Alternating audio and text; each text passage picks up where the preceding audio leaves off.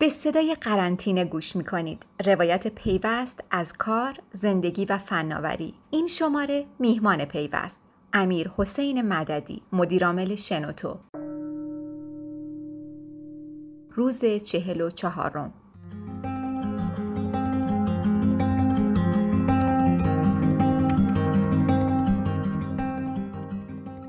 من اواخر بهمن سال 98 یه آنفولانزای خیلی بدی گرفتم که فکر می‌کنم پنج یا شیش روز اصلا نتونستم سر کار برم. نمی‌دونم کرونا بود یا نبود اما یه مشخصهایی از کرونا رو داشت و یه سری نداشت. مثلا من توی پنج شیش روزی که خونه بودم شاید یک یا دو روز تب داشتم. اونم توی ساعتهای مشخص یعنی خیلی مریضی مسخره ای بود. و نهایتا یه روز یا یه نصف روز حتی تنگی نفس داشتم چیزی که تا حالا تجربهش نکرده بودم. و تب کرونا خیلی تو ایران همهگیر نشده بود. ولی به هر حال پنج روزی که خونه بودم و استراحت می کردم همش به این فکر می کردم که من تو سال 98 کلا تا قبل از اون بیماریم علا رقم تمام اتفاقاتی که تو این سال افتاده بود از روز اول فروردین مشغول به کار بودم و تا اون موقع کمتر از ده روز کامل بود که مثلا من دفتر نیومده باشم. این عدد خیلی عدد عجیب و ارام بود که من مثلا چجور میشه مثلا این همه کار کرده باشم و بالاخره افتادم و مریض شدم و این حرفا. وقتی که بهتر شدم وارد فضای کار شدم خب دیگه کرونا داشت همهگیر می‌شد اخبارش میومد و و و.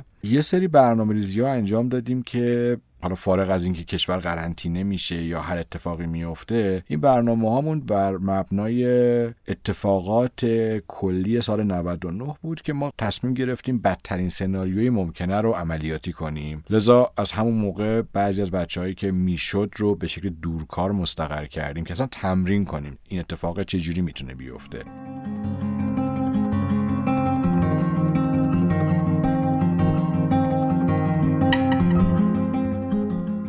مثلا شعار من این بود که تو این مدت شاید لازم باشه ما فرض کنیم دفتر نداریم. نمی‌دونم از کجا می اومد ولی داشتم فکر می‌کردم شاید یه روزی بشه که ما اصلا دفتر کار نداشته باشیم. هرچند که اتفاق بدی می‌تونست باشه ولی گفتم تجربهش کنیم. آروم آروم که اسفند به انتهاش می‌رسید همزمان با اخبار مختلفی که از کرونا میومد اقداماتی که دولت انجام می‌داد خب به تب ما رو مجبور می‌کرد که این کار رو انجام بدیم. یواش یواش بچه‌مون با ماسک میومدن ضد عفونی کننده ها ضد عفونی دست و غیره و غیره. دیگه دست همه بچه‌هامون بود یا کسی که به نظافت دفتر رو به داشت سعی می‌کرد این نوع متریال رو هم به ابزار کارش اضافه کنه. آروم آروم وارد زمانی شدیم که دیگه هفته های آخر سال بود. تو زنجیره تأمین ما خب شرکت هایی بودن که شرکت های بزرگی بودن که باید ما پرداختی انجام می‌دادن. کرونا براشون فرصت خوبی بود که حداقل نشون بدن سر کار نیستن. این در واقع یک ضرر یا یک اتفاق بد می‌تونست برامون تلقی بشه. از طرف دیگه خیلی از مسئولان دولتی خیلی که نه برخی از مسئولین دولتی سعی کردن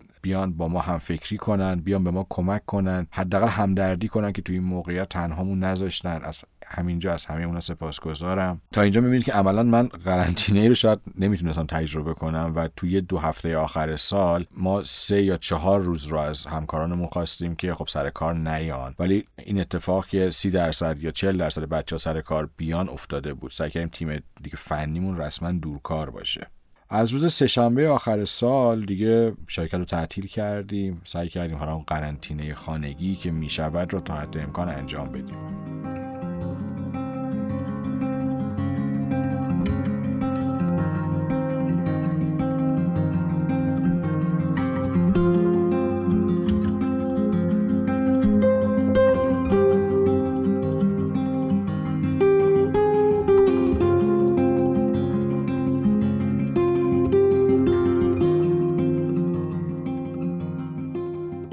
چیزی که برای من گذشت واقعیتش بهم خوش میگذشت. چون خیلی منظم بیدار می‌شدم سر تایمی که باید.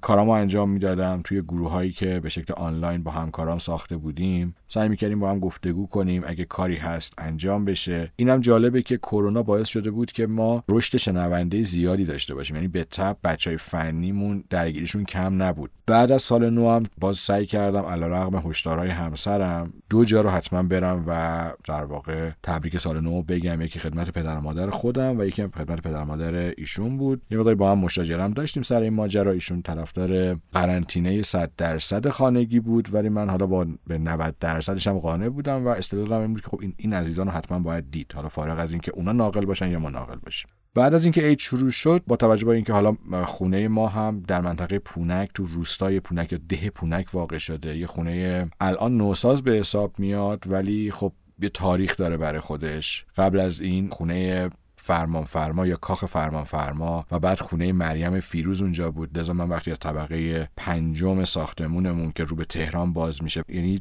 سازه جلوش نیست جز سری درخت. می‌تونستم تهران رو ببینم لذت ببرم. یه در روستایی خیلی قشنگ داره که وقتی رو تراس وای میسادم و تصور می‌کردم یه روزی مریم فیروز علیرضا کیانوری یا خود فرمان فرما از این در رفت آمد می‌کردم برام خیلی رویاساز و لذت بخش بود. سعی می‌کردم ورزش کنم. حداقل سعی می‌کردم روزی ده هزار قدم رو بردارم. یه روزایی بهش می‌رسیدم یه روزایی رو 6 5 6 هزار میموندم. اینکه می‌دیدیم اخبار بد باعث میشه که روحیه آدم از بین بره شاید برام اذیت کننده بود. اما در کل خیلی فرصت خوبی بود برای اینکه برنامه های سال 99 هم مرور کنم. تا حد امکان حالا جز یکی دو باری که از خونه بیرون رفتم سعی می‌کردم منزل بمونم و به همین تفکرات برسم. اما می‌دونستم که خب خونه ما خیلی حالت قرنطینه نداره. عرض کردم کنار دره پونک تو ده پونک. همونجا که وایسادی رو تراسش که وای میسی انگار بیرونی. اصلا مشکلی نداره از این امیدوارم سال خیلی خیلی خوبی پر از سلامت و برکت پیش باشه.